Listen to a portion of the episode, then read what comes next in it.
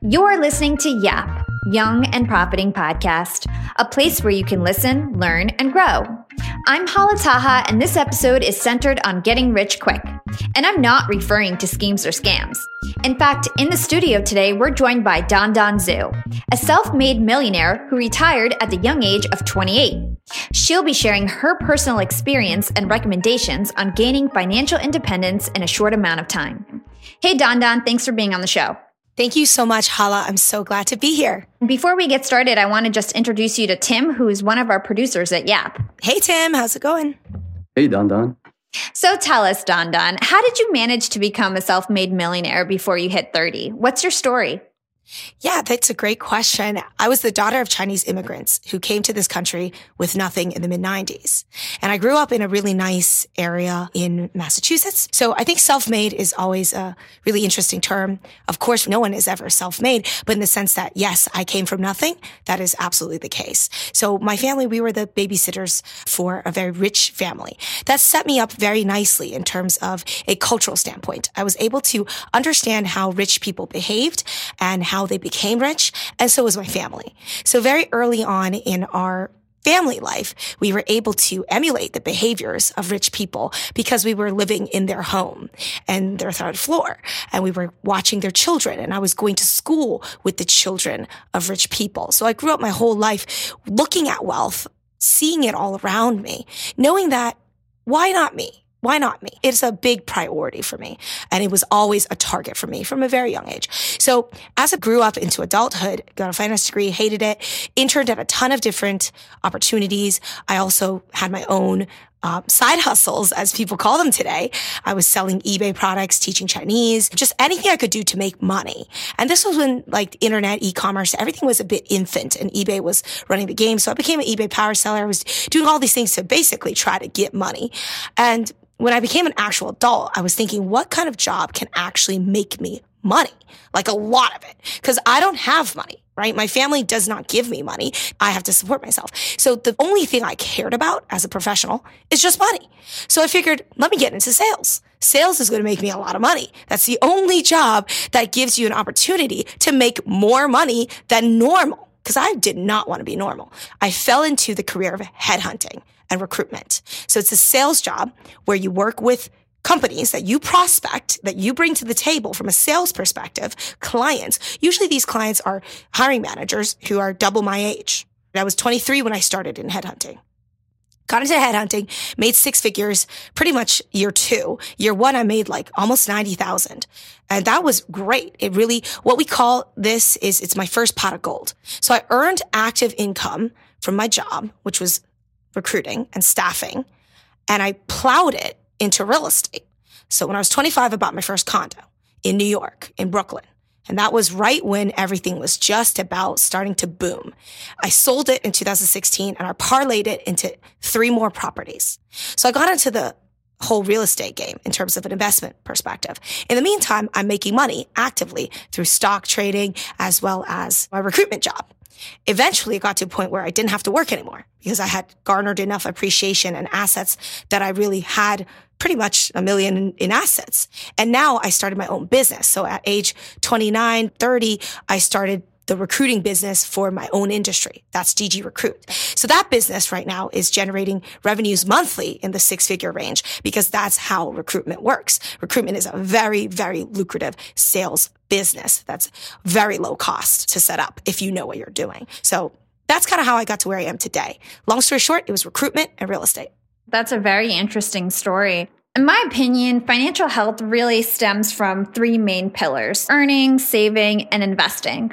So I figured we could touch on each one of these points, starting with earning, since really before you can do anything with your money, you've got to acquire it first. Let's start with the first one. So most of our listeners are working professionals. How do you recommend going about increasing the amount of income we're bringing in as is? That's a tough question to answer.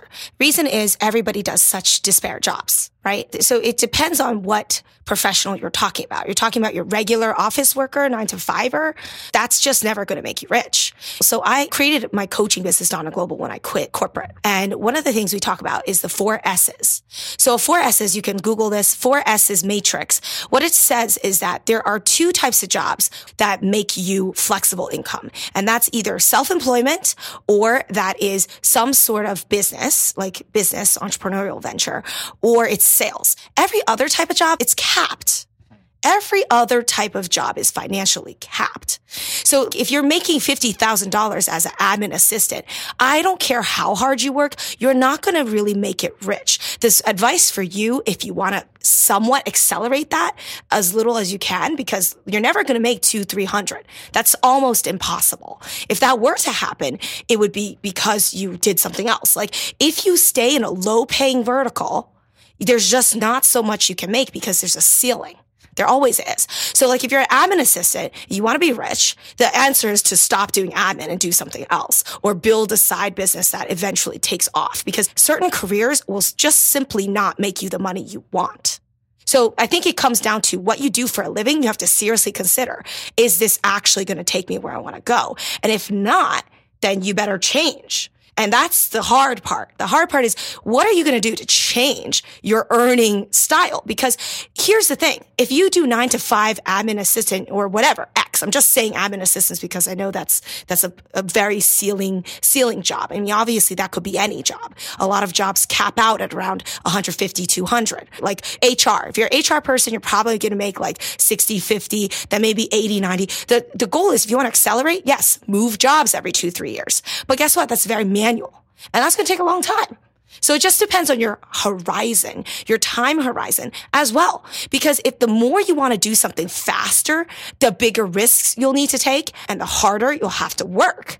So it's just up to how much money do you want to make in this living? How much money do you want to make by X year? You have to decide that because it's all about sacrifice. Life is all about sacrifice. It's just what am I doing with the time I have today for the future I want tomorrow. If your future you want tomorrow is I want to have $20,000 by the end of this year, you don't have to do anything too crazy. You can save a little here, you know, make a little side money there because it's, it's not a big number. But if you want to have a hundred grand in your pocket by the end of this year, then you have to do something drastically different. So again, it just comes down to you, your timeline, your goals, and what you're willing to do to get that money. So when it comes to entrepreneurial ventures or side hustles, what's your advice for getting a business off the ground and still being able to earn in the meantime? I don't really believe in side hustles as an adult because I find that it's too risky. And this is the reason why. Side hustles take a lot of time out of your day to day. So you're trying to manage a career. I've never seen side hustles to be how a lot of entrepreneurs get uber successful. Again, it comes down to how big your dream is, right? If you want to start an e-commerce business and you take your time and you side hustle outside of work, it's just going to take you longer because you're only doing it part time. So side hustles are very dangerous. The reality is, is a lot of people will not have the strength the control, the discipline to work a side hustle as hard as they work their main hustle. So my advice is why don't you align your main hustle with your side hustle? Make your side hustle your main hustle. You actually probably have a better chance. I think anybody who wants to get rich and has the time to do a side hustle needs to question themselves. I'm not a big fan of side hustles. I think that side hustles are not really a risky move. It's like the safe way. I'm just not very safe because I don't see safe routes ever generating any real results. It's very unlikely that your side hustle is patentable and is something of a high value. Chances are your side hustle is what a lot of people are doing at the very same time with the same ideas. And all of you guys are too scared to go for it 100%, which is why there's like mom and pops. So the goal is if you're happy just getting some side income, you're doing it for fun, go for it. Do your thing. But if you're really trying to make a business and be like rich, then again, it just calls for another level of commitment and expertise that puts you at a competitive advantage against other people who are most likely doing the same exact hustle you are doing. To succeed, there's always a level of commitment that cannot be dodged, no matter how you slice and dice it. What about people who, you know, want to stay in their current job, they enjoy what they're doing, but they want to negotiate a higher salary? What's your advice on that? Well, there's always two ways. The one is negotiate directly with your employer, or number two, get other offers. So that's really it. Negotiate with your direct boss or look externally and bring forth your options, obviously without an intent to force a counteroffer. That is not ethical. Certainly that's just not right. And it doesn't make sense for you. That's going to hurt you long term if that's your game. You're not doing it to just push your current employer to give you more. If you want to push your current employer to give you more, the only way to do it is to bring it up to them and make it a sticking point and make us think about it. And that's the only way you're going to get up into the ranks or you schmooze and you politically advance. That's just playing the corporate game. The second one is obviously go external, get a few offers, pick the one that gives you the best money, come out super strong. And the trick there is negotiate from a point of power. If you're unhappy with your pay, if you know you're being underpaid, do it while you're in a good spot at your career.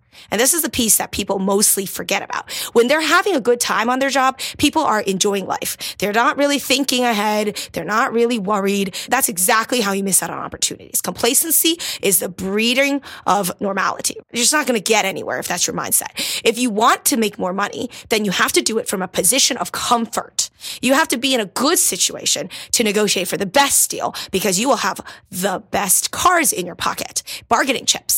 So that would be my advice there is to do it before you need to do it. If you are starting to feel a little unhappy, address the issue ASAP. Don't wait until it snowballs into a real problem because then emotions get involved and then you're going to be willing to take less salary or you're not going to negotiate as hard as you would if you were almost like 100% happy.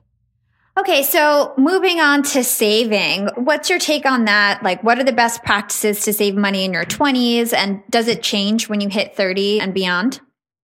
Yeah, saving is really cool. I think it's something that I did very well because when I moved to the city and I started my headhunting job, what's normal in our industry is that the base salaries are quite low. This was 2011. I was 23. My base was 35 grand.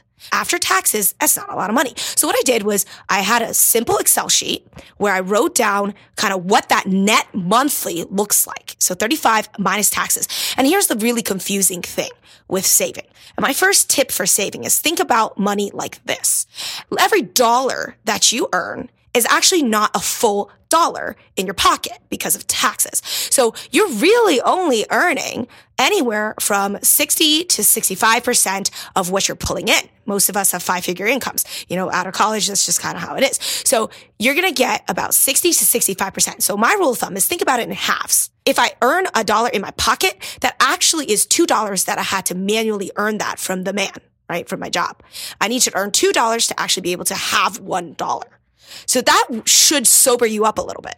So the people who have six figure jobs, the people who think they make a lot of money, in reality, you don't because everything that you earn is taxed at basically 50% when you're at the sort of six figure range. So that's very misleading. People think, ah, I'm making this much. I can do X. Really, you're making a lot less. Then when you're spending, you're spending basically that whole dollar. That should again just remind people that it's probably not a good idea to overload on things like rental costs. So what I first did was I calculated exactly how much I was willing to do for rent and no more, no less. So I was like 800 bucks. That's my cap. So I looked for places that had cheap rent. Rent is the biggest cost expense that if you're up to it, you can really skim here. A lot of people that I meet who can't save, they fail because the first thing they want to do is live in Manhattan and they want to rent and they get a guarantor and blah, blah, blah, blah. And that's just not how you're going to make money. Like if you want to save, the biggest cost that's easiest to cut down is rent. So figure out how you're going to do that. You could choose Airbnb, you can get roommates, you can live in a cheaper area, but certainly getting your own place, spending four figures on rent is just not the way. Again, it's just what are you willing to sacrifice? So for me, I've sacrificed my privacy right? I've sacrificed my privacy for the last seven years. I'm a 30 year old. And in New York, I live in an apartment, a two bedroom with three people. I rent out the two rooms and I live in the living room. That's what I'm willing to do to ensure that my cost is basically as low as it could possibly be because I'm an entrepreneur. I don't want high overhead. And I'm willing to do that. I'm very happy to do that.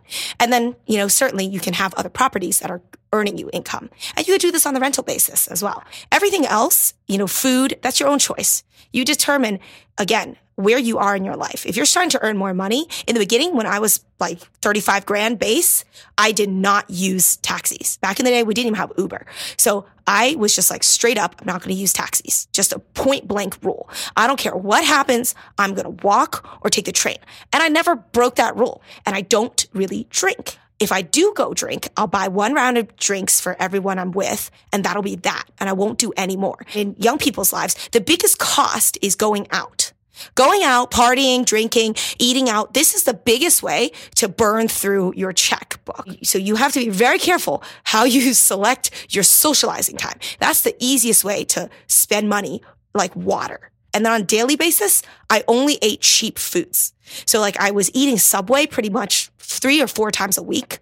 I would memorize all the spots that had half off after a certain hour. I was never good at budgeting groceries and cooking because that wastes a lot of time too right? In the meantime, the real trick again is income accumulation, is growing income faster. But yeah, in terms of saving, those are all the hacks that I personally employed. Just setting up very disciplined approaches to each scenario, having a contingency plan. What if my friend invites me to a fancy restaurant? What do I do? The answer is I don't go. That's what I do. I don't go because I just don't want to spend it. I can see them somewhere else. We can go get coffee. We can go do something else. If it's like some special plan where it's like somebody's, my best friend's birthday, absolutely, I will shell out. But for casual, like meaningless social interactions, I'm not going to invest that much money because I got to focus on my success. That was my mentality when I was making pretty much crap's base salary. Young and profiters, they may call me the podcast princess, but I'm also the LinkedIn queen. I've been a LinkedIn influencer for six years now, and I teach one of the most popular courses about LinkedIn. And I love to teach sales on LinkedIn because when it comes to B2B sales, LinkedIn has got that on lock. LinkedIn is where all the decision makers are hanging out. There are 180 million senior level decision makers on LinkedIn and 10 million C suite decision makers. These people are on LinkedIn and they're in the mode to buy. They're using LinkedIn for their buying journey to research vendors or sales reps that they might work with, to look up how to solve their problems, to learn from industry thought leaders. They are in the mode to buy, whereas on other platforms, they're in the mode to be entertained. You want to get them in the right mindset. You want to cut through the noise with LinkedIn ads. In fact, 79% of B2B marketers rate LinkedIn as their top channel for paid media. And LinkedIn has the best targeting because they've got all these different inputs. People are putting their resume basically up on there. And so there's so many keywords that they can use to target the right decision makers so they can hear about how you solve their problems. And I've got a special gift for all you young and profiters who want to try LinkedIn ads. You can get a $100 credit. LinkedIn was super generous. If you want to make B2B marketing everything it can be and get a $100 credit on your next campaign, go to linkedin.com slash YAP, Y-A-P. Again, if you want to claim your credit, go to linkedin.com slash yap. Terms and conditions apply. Young and profiters, Yap Media is growing so fast. I have 10 open roles just this month. In the past, it would take me so long to find hires. I have to go on all these different job sites. I have to create my own skills assessments. That's why I let Indeed do a lot of this heavy lifting for me. Indeed is the powerful hiring platform where I can attract, interview, and hire all in one place. Indeed has things like skills assessments, where when we have specific roles, we can find an assessment that matches that role and we can make sure they have the skills that we need. Then I can focus on culture fit. I can make sure they're scrappy enough and are obsessed with excellence and do all the things that we need to do for them to fit in at YAP. And Indeed streamlines hiring with powerful tools like Instant Match. An Instant Match basically matches you with candidates as soon as you put up a job post with people who are qualified right away. It's instant. And the best part is it gets better as you use it. So now when I use Indeed, especially when I'm hiring for similar roles, I get people right away where they know that I'm going to like the candidates because they can see what my preferences were in the past. It gets better as you use it. According to US Indeed data, the moment Indeed sponsors a job, over 80% of employers get candidates whose resumes are a perfect match for the position. It's like waving a magic wand that gets better as you use it. So I love using Indeed. We've found a lot of our A players on there. Join more than 3 million businesses worldwide who count on Indeed to hire their next superstar like we do at Yap Media. Start hiring now with a $75 sponsored job credit to upgrade your job post at Indeed.com slash profiting. Offer is good for a limited time. Claim your $75 sponsored job credit at Indeed.com slash profiting. Again, that's Indeed.com slash profiting. And support the show by saying you heard about it on Young and Profiting Podcast. Again, it's Indeed.com slash profiting to get your $75 credit. Terms and conditions apply. Need to hire? You need Indeed. Young and profiters, we are all making money. But is your money hustling for you? Meaning, are you investing? Putting your savings in the bank is just doing you a total disservice. You got to beat inflation. I've been investing heavily for years. I've got an E Trade account, I've got a Robinhood account, and it used to be such a pain to manage all of my accounts. I'd hop from platform to platform. I'd always forget my Fidelity password, and then I have to reset my password. I knew that needed to change because I need to keep track of all my stuff. Everything got better once I started using Yahoo Finance, the sponsor of today's episode. You can securely link up all of your investment accounts in Yahoo Finance for one unified view of your wealth. They've got stock analyst ratings, they have independent research. I can customize charts and choose what metrics I want to display for all my stocks so I can make the best decisions. I can even dig into financial statements and balance sheets of the companies that I'm curious about. Whether you're a seasoned investor or looking for that extra guidance, Yahoo Finance gives you all the tools and data you need in one place. For comprehensive financial news and analysis, visit the brand behind every great investor, yahoofinance.com, the number one financial destination, yahoofinance.com. That's yahoofinance.com. Yeah, I think that's a pretty good advice. But how about those of us who are making like over a hundred grand a year? What's your advice on you know having a well balanced life where we we take advantage of our luxuries and the fact that we've made it to a certain point, um, but also our savings so that we can accumulate wealth? Like, is there any balance that you can speak about? I mean, it's up to each individual. Again, it's just how big is your dream for yourself? How long do you want to work in the workforce? That's the question you really have to answer for yourself today. And a lot of times people don't even think about this stuff. They just live day to day. Yearly, they don't do any goal setting. Monthly, they don't really care. They don't really have a financial target. It's just like, oh, I made a paycheck. I have money to spend. Yay. I'm going to buy stuff. I'm going to travel. I'm going to do this. I can afford it. So six figures is not a lot of money. If you're making in the 100s in any metropolitan city, that's not a lot of money, even for a single person, because people in our demographic in this millennial age that are college educated, we have too much socialization. It's just too much. Like nobody really invests in self development. Most people I know don't do it at all. Everyone around me, like whether you're making 50 or 100 or 150 or 200, the general trend is that people are outspending in general, like social media. There's social peer pressure. There's a lot of reasons. So it comes down to you isolating yourself for perhaps a day or two and just sitting there and going, what the hell am I doing right now? How many more years do I want to live this life? Because I only worked in the workforce for five years before I retired because I lived my life and I had a certain mentality. So the goal is, when do you want to retire? Do you want to retire when you're 45? In my 20s, I just worked my butt off in terms of income generation, saving, and like doing some crazy investing. I'm very uber risky. So at any given time, I'd only keep a little bit of cash on hand. Everything else I put into stocks right? And obviously that was a good stock market. Either way, there's money to be made in stocks in good or bad days. There's just always up fluctuations. You can make money any day. You can lose money any day. If it was me today, I'd probably put a little bit, just a little bit in crypto. But basically, you just pick your poison. A lot of young people, they're down to spend thousands on X, Burning Man, traveling to Bali, XYZ. They're down for that. But they're not down to spend a thousand dollars on crypto. For some reason, that's risky. I'm like, okay, so you went to Bali for a week and spent two grand and you didn't think that that two grand could have also been worth it to also put it into a tool that could potentially actually earn you money? So you can spend two grand on your leisure and leisure is worth it and it's not risky, but somehow investing is risky. So to me, I never could wrap my head around that concept. If I'm going to go out and travel and eat and spend money, I better spend money and learn on investing as well. I better take some risks there too. Because if I'm willing to just have that money go to zero, I'm also willing to have that money potentially go up. When you spend money on leisure, you know exactly what's going to happen to it. You're going to get zero from it except a fleeting moment of happiness, right? But in reality, if you invest it, you can learn a lot more through the journey of that dollar and how it moves. So it's just about experimentation and picking your poison. Obviously, real estate was always my goal.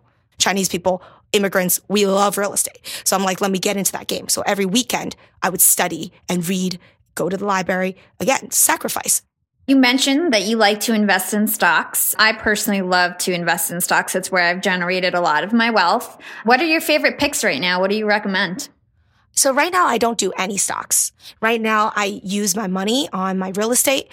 I did use it a lot when I was in my like 20s as a nine to fiver because it's easy to read on. You can like study it and the market at that time was great. Now I think we're headed into an uncertain period.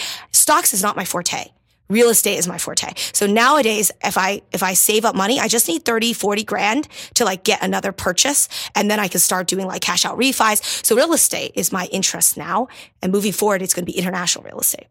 So you mentioned once you have 30, 40 grand, what kind of loans are you taking out? Are you suggesting that traditionally they say, you know, put 20% down? Are you saying that, you know, you could get away with 5%? Can you talk about that a little bit? Yeah. So all of my loans have been done traditionally. So 30 year fixed, 20% down.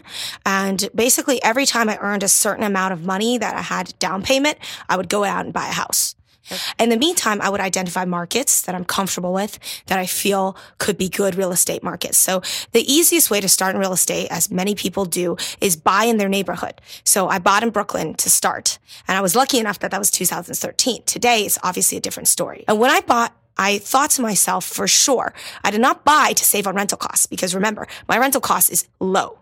Like my rental cost is actually lower than if I were to own a house and pay mortgage in terms of out pocket expense. And I think one of the questions you sent me earlier was, oh, should you buy for primary residence? My answer is absolutely hell no. Real estate is not to shirk rental cost. Like that's not the reason why you should be going into real estate. It is an investment. You have to look at it from a third party perspective, not a, oh, I'm going to live in there. That makes it not an investment. That makes it a personal decision. Right? And personal decisions are not good investment philosophies. It's just not a good way to get invested. So first of all, I'd say before you get into real estate, understand that if you're going to think about living in it, then unless your rental cost is so much higher and you'd be significantly reducing your rental cost, that makes sense. You're trying to reduce your cost of living to like zero, right? So like if you buy a house and you rent out the rooms and the rental value of those rooms now cover your mortgage, then yes, that is a smart investment. That most likely is actually just about right. But in major metropolitan cities, that's impossible. It's like hard to do. The mortgage value is so much significantly higher than the potential rent roll. So the first thing to do is to understand how it works valuation. Valuation is all about looking at the average price of rentals minus the potential mortgage cost of a like kind property. So that's the first step is looking at markets and determining where you're going to invest. My other strategy is to buy in B tier cities within the A tier city. So Manhattan is the A tier city. A B tier city close to Manhattan is Jersey City. Now, Jersey City already experienced a lot of growth. However, at the outskirts, the last stop in Journal Square, the last stop on the PATH train, now there, there are still some opportunities today that if you were to get into it, you'd be all right. You'd be much more better off buying there than you will be buying in the A city ironically, because this gravy train is not going to keep going. There's only so much people can can do from an appreciation perspective. So I, I buy condos in those locations because multis are too expensive. Then I got into multis. I got into multis in what I call C tier cities, like real C or D tier cities, real crap cities that nobody wants to live in. Nobody wants to be there. There's a very local population. You're not going to get like the yuppies that come in to work there. So there's like C and D tier cities that there's a lot of potential. And these are more in the middle of the country slash like certain pockets of each coast in the less populous areas. And that's where you can afford to get multis and single homes. Yeah, this is all really great advice, very practical. I thought it was really interesting how you mentioned that not a lot of millennials were investing in themselves. What are some ways that you invest in yourself? And what do you recommend for millennials to get started? Yeah, I think investing in yourself again comes down to like your goals. Like, what do you want to invest in yourself in and for what purpose? A lot of people have bad habits, really bad habits accumulated from years and years, like myself. I have an overeating habit. So a thing that I have to really work on is A, like health wise. It's a holistic thing. It's not just like, oh, just the money thing. So like, A, if you have problems with health, you have to start addressing your lifestyle and your living. If you're an alcoholic, like a lot of people in our generation, I think are, or drug users, yeah, think about why you're doing that stuff. These are life choices, habits that you have to determine what's the actual value of me doing those activities. That's the first step is self reflection.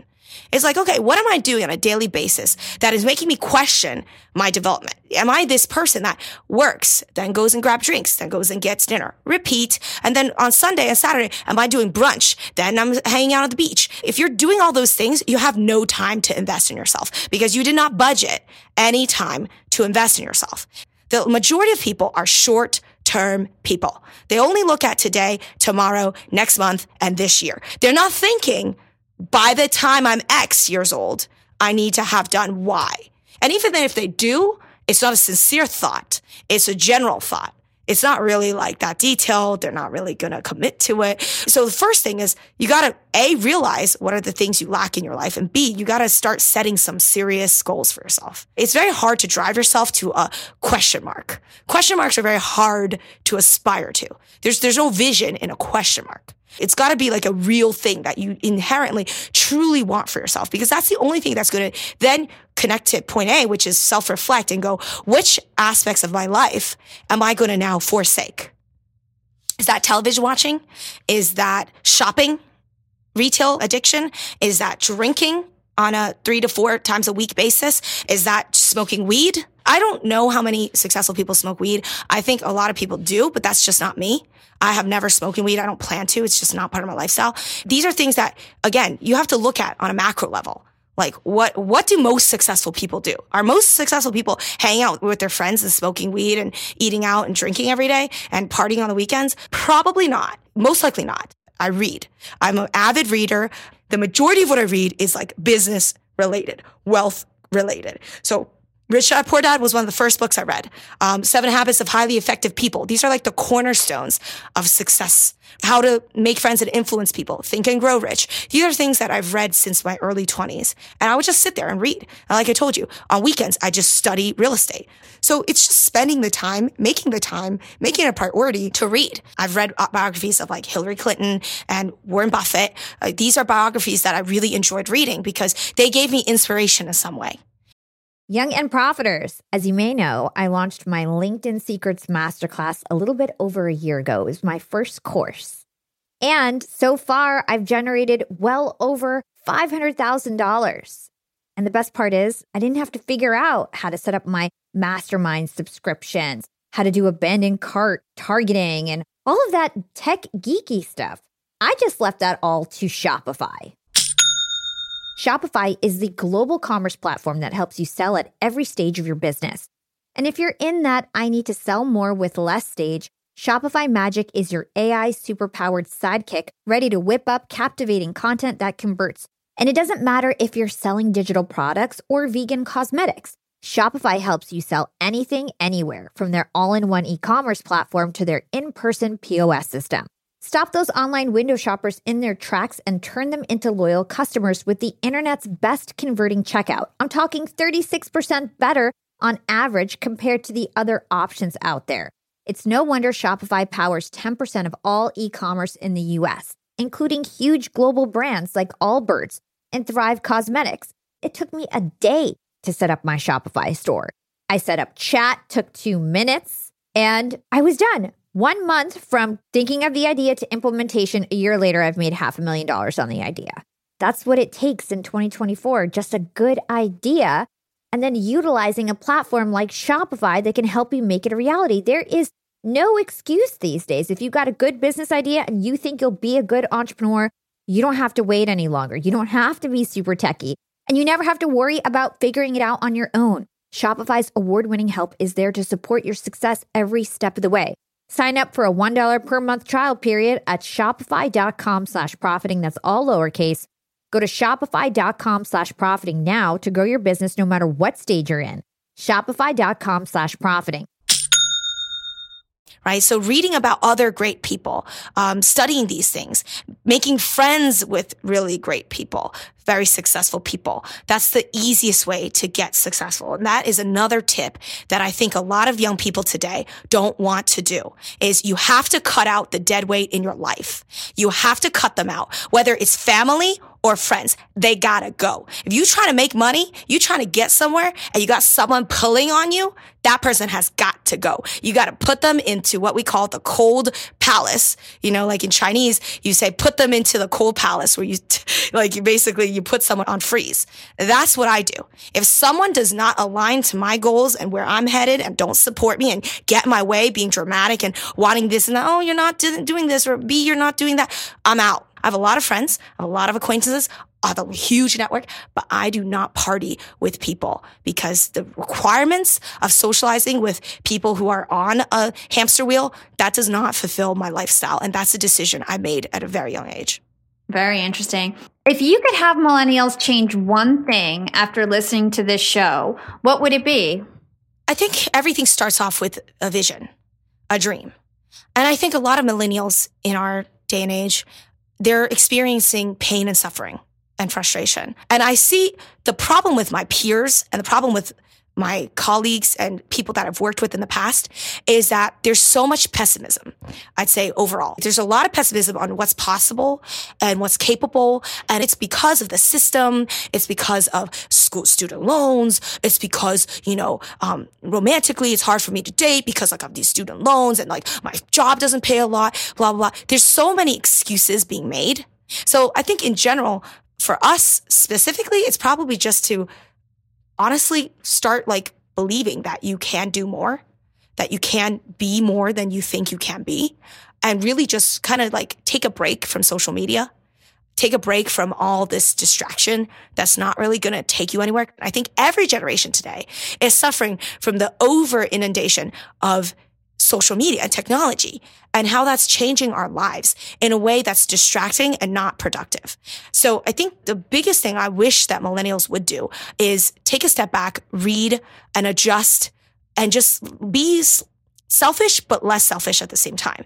Being selfish about your time, being selfish about what you do on a day to day basis to garner your success, being selfish about giving yourself the time you need to get your life in order. But at the same time, being not selfish and thinking about the impact that you can make on a bigger scale. That's what drives me is thinking that me being selfish today on my time, on what I need to do to be the person I need to be, to organize my life the way it needs to be organized I will become a person that can change and move mountains. I can change entire demographics. I can give inspiration to people that normally I wouldn't be able to if I wasn't selfish in the beginning. I have to be selfish to get to a level where I am today. The long story short is if you can start sacrificing on a short term basis, I think you'll get a lot closer to success and happiness through the long term. Awesome. And where can listeners go to find out more about everything that you do? So I have a couple websites. You can check out dgrecruit.com. That's my headhunting business that specifically helps young people, professionals transition into a sales role in headhunting. My business helps people get placed in those roles. So that's the first step. I have a whole team that you can speak to, you can network with if this is a career you want to do. That's DG Recruit. The second website for general career advice, dandanglobal.com. There's tons of articles on there. Quora, like I think I have 100 plus 10,000 followers, whatever. You can read lots of articles that basically say what I said today in more or less different ways and in a little bit more detail on certain topics that are probably a little more articulate than me kind of rambling. So Quora.com, you can find me on there, Dandan Zhu. And then yeah, you can also find me on LinkedIn. So all of those platforms, you can follow me. Daily Dandan is more general career advice for the general public. DG Recruit is specifically designed to help salespeople and headhunters maximize their headhunting potential. Well, it was such a pleasure. And I really think all this advice on gaining financial independence will be super helpful for our listeners as they consider how to become young and profiting. So thank you so much. Awesome. Thanks for having me, Hala. Thanks for listening to Young and Profiting Podcast. Please remember that YAP is for informational purposes only. Today's show was just an example of how one millennial got rich quick, and we can't assume these tactics will work for everyone. The goal is to get you inspired. YAP should not be considered financial advice. Conduct your own due diligence or consult a licensed financial advisor before making your investment decisions. Follow Yap on Instagram at Young and Profiting and Twitter at Yap underscore podcast, and check us out at youngandprofiting.com. Kudos to our amazing team Timothy Tan, Daniel McFadder, Baba Hughes, John Sparks, AK, and Kayla. Subscribe to Yap on your favorite platform to always keep up with us. This is Hala Taha signing off.